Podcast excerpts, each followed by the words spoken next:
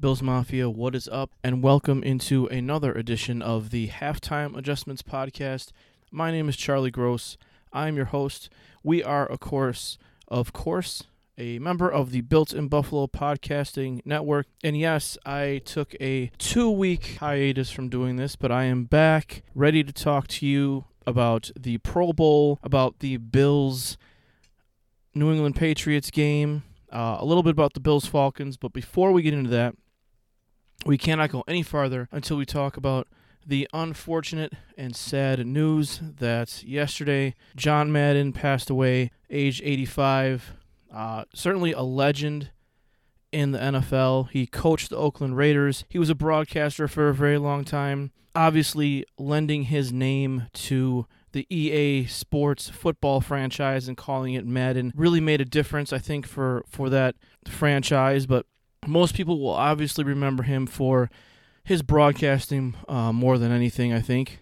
And to be fair, I think a lot of Bills fans who are my age had had a little bit of, of a bone to pick with uh, John Madden. He seemed to call every Cowboys game, every San Francisco 49ers game, every Green Bay game, and I think he only called a, a handful of Bills games that weren't in the Super Bowl. And at the time, obviously, people were a little upset um, that they felt like the Bills weren't exactly getting the recognition from John Madden that uh, many people thought they deserved but nonetheless, that doesn't, um, you know, sully what he did in his career, how much he meant to the game of football. Obviously, myself as well as anyone I'm sure who works for Built in Buffalo, our condolences go out to the the Madden family and, and his his kids and his grandkids and, and all the people who are who are missing him the most.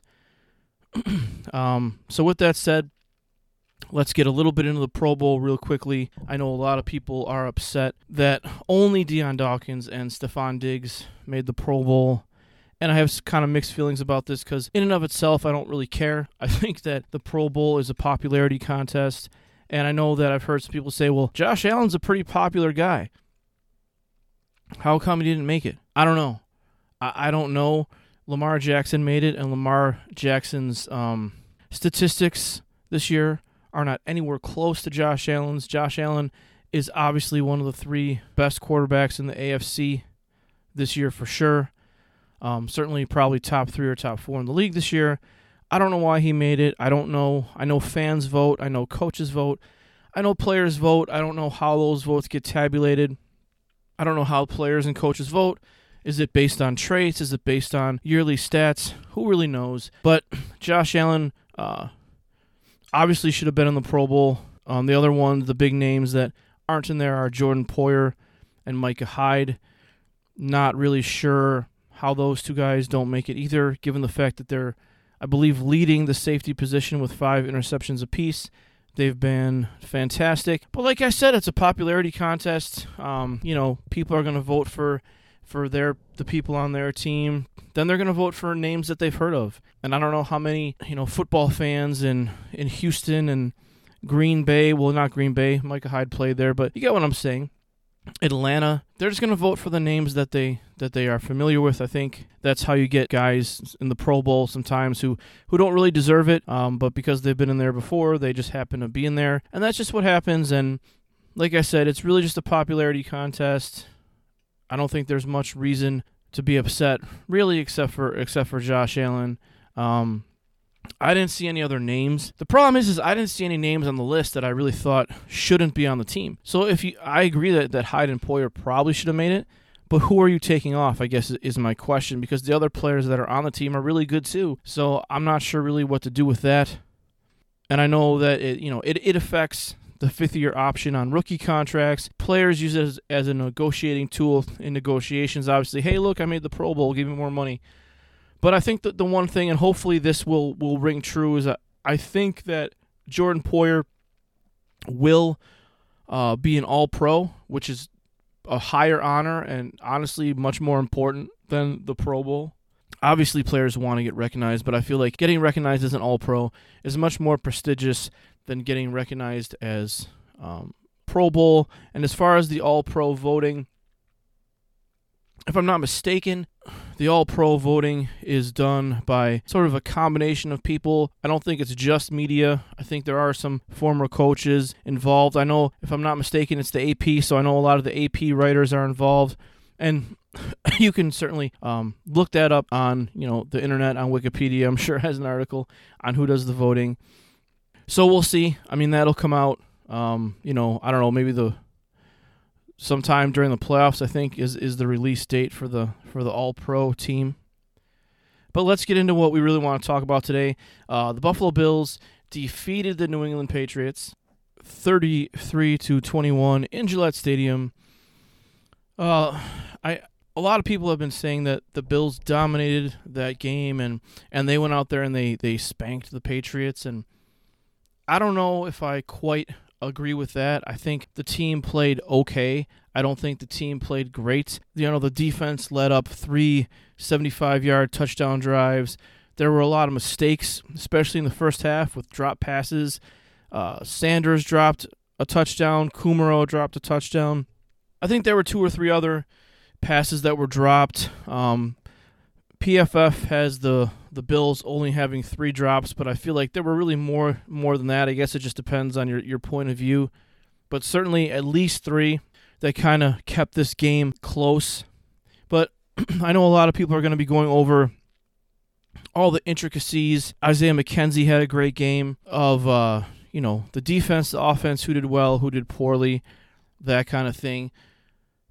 But I'm here to really talk about one thing really and and I guess by by connection, one other thing, and that is first of all, I want to give a shout out to the offensive line. You know, it started as as one configuration of five players. Ike Boettger gets hurt, and they basically everybody switched positions. like four four guys switched positions. It was probably the offensive line's uh, best game of the year.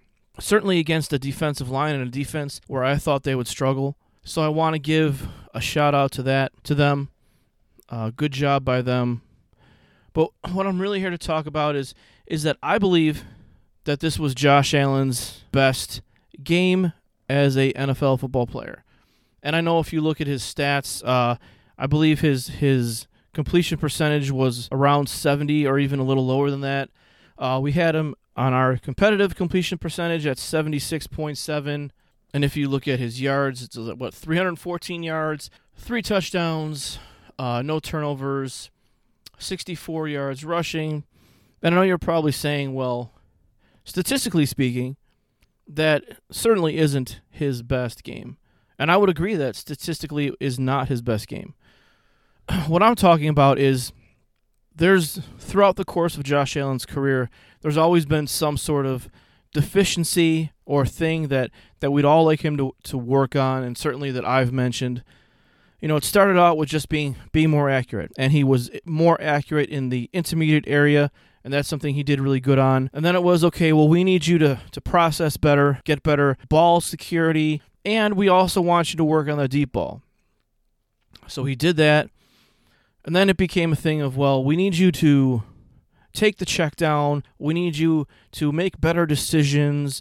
Uh, we need you to hold yourself in when you need to hold yourself in, and then we need you to let yourself out when we need to. We need you to let yourself out. And I think that Josh Allen has really struggled with that up until now.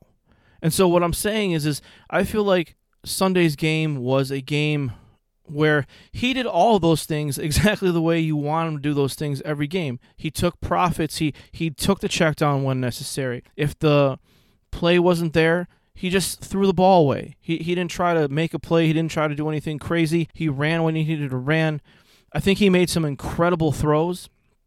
You can see him. I know we all watched the game, but if you want to see him again, it's all over Twitter. So just some of the, you know, kind of falling backwards while rolling to rolling to his left, which is always a tough throw for a right-handed quarterback. I, I think that when he needed to attack and be aggressive and and be the the hey, like like his strong arm and his athletic ability like kind of make him like a, a closer in baseball if you're familiar with that like we're going along playing the game back and forth and then it's like okay well now it's time for me to do what i need to do and put this game away and that's what he did and i think at the end of the game uh, you know josh allen was very animated with his teammates and he said something like like they forgot who the fuck I am, and and that's and I think that that's true. Like I feel like his abilities give him the ability to do what he did shut the door on a team, take the game over. Uh, the thing I think we've all wanted to see is that I don't know if he can keep that up. He can sustain that for a whole game. So he has to play under control,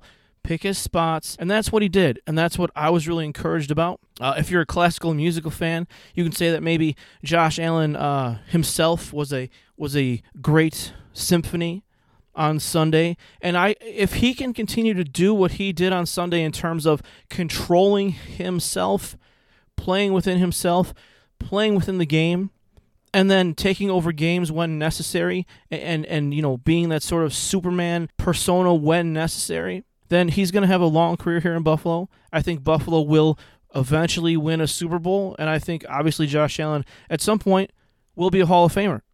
So when I say that he played a complete game and his best game, I know it statistically it doesn't seem that way. But if you evaluate him on all the things that that he's good at and that we wanted him to improve at, I feel like he reached his ceiling in all those areas today. Well, not today, Sunday, but you know what I mean. So we'll see if he can continue that. The next step for him is to do that on as a consistent a basis as possible. I don't know what happened in the beginning of the year in the first you know 12 games. I don't know why it took until halftime of the tampa bay buccaneers game for these guys to you know i don't know what happened but they said they were honest with each other. Like i don't know why it takes 12 games or 11 games or however many games it took. Hopefully uh, we don't have to go through that next year. Hopefully they they're real honest with each other and they they you know do whatever they did this year at the beginning of of next year. That'd be great because there there were some games where I don't know I don't want to say they didn't take them seriously, but you know there were at least for the Jacksonville game it kind of looks like they didn't show up fully, and you can't have that in the NFL. And I know even though it only happens once a week for 17 weeks, I'm sure it's difficult in that physical of a game and that quick moving of a game to to keep that energy for that that long of a period of time. I get it, but that's what you're paid for. So hopefully we can we the Bills can continue that next week. Uh, the Atlanta Falcons are seven and seven. They're fighting for a playoff spot, just like the Buffalo Bills are fighting for a playoff spot. I don't think the Bills are going to lose this game. I, would be shocked if they did, but at the same time, I don't want them to just assume that they're going to win. You know, Matt Ryan is a very accomplished quarterback. He's a Hall of Fame quarterback. Matt Ryan will be in the Hall of Fame at some point. He's had a great career. They're obviously hitting some sort of a groove.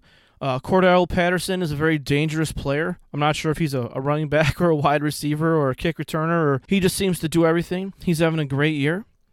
And I, you know, I thought the Falcons would, would only win two or three games, but here they are at seven at seven, fighting for a playoff spot. So it's another time where the Bills need to be focused, take care of their business, and see what happens. And, and Josh Allen needs to to show us this consistency, you know, be consistent in being at your ceiling every game. Also, different news coming down. We were going to be, I guess, well, the Bills were going to be without um, Gabe Davis and Cole Beasley was probably going to come back, but the NFL has once again changed their COVID protocols. Quite frankly, it doesn't really make a lot of sense, even though they are following the CDC guidelines but it's fairly obvious the NFL just wants to get through this year as fast as possible. Uh, you know, so basically now it's a five day quarantine for anybody who is unvaccinated and tests positive. Um, which is, you know, that's what the CDC recommends. They're following those things. The only real thing that's a little shady, which I'm sure they had to, you know, I don't know if concede is the right right word to the players' union but I guess since it was a negotiation, there's no other way to to describe it other than a concession. Uh, apparently, to come back off of the five day quarantine, you don't need to test negative. You just have to have no symptoms. And of course, I think trusting athletes who desperately want to play in a game to to be honest of whether or not they have symptoms is probably a bad idea. But there's nothing that any of us can do about it. The NFL and the players' union have uh, made their decision, and that's the decision that uh, you know they've decided to live with. So uh, you can expect Gabe Davis to be back for the game. You can expect Cole Beasley to be back. I think he would have been back anyway. Um, you know, Star is out with a personal issue. I'm not sure what that means. Obviously, we don't know what that means. I hope he's okay. I hope his family's okay. And I really harped on wanting him back because I really thought he would help the run defense. And I think he did when he was in there. However, I've got to say that Harrison Phillips has been playing absolutely uh, very well. I- am going to stay away from fantastic. I'm going to use absolutely very well in his absence. And I think that, you know, it will be the Bills will be fine without Star. I think Harrison Phillips has played him way played his way into a contract extension. Whereas uh, beginning of the year, I did not want them to re-sign Harrison Phillips, but now I believe he is deserving of that contract. He's been playing fantastic. And I don't know, quite frankly, I think the one thing that the, the defense is still lacking is finishing more of these pressures. I believe the Bills are top five in quarterback pressures if, if you add everything up uh, hurries, pressures, hits, sacks, all that stuff. But let's be honest, I think we still need more from this defensive line in terms of getting after the quarterback. Hopefully that can happen on Sunday. I don't think the Falcons have the greatest offensive line ever. And like I said, I'm not going to predict a Buffalo Bills loss. I'm going to predict a Buffalo Bills win. Uh, and I will give my prediction right now. I believe that the Buffalo Bills are going to beat the Atlanta Falcons 41 to 10. That is my prediction. I want to thank you all for listening. I want to thank you uh, for following the Built in Buffalo podcasting network. Please check out the YouTube channel. Check out Built in Buffalo on Instagram, Facebook, Twitter, all that fun stuff. Once again, you can check me out on Twitter at Charlie underscore gross underscore. This is the Halftime Adjustments Podcast. And as always, Bills Mafia, find a way to embrace your growth mindset and trust the process.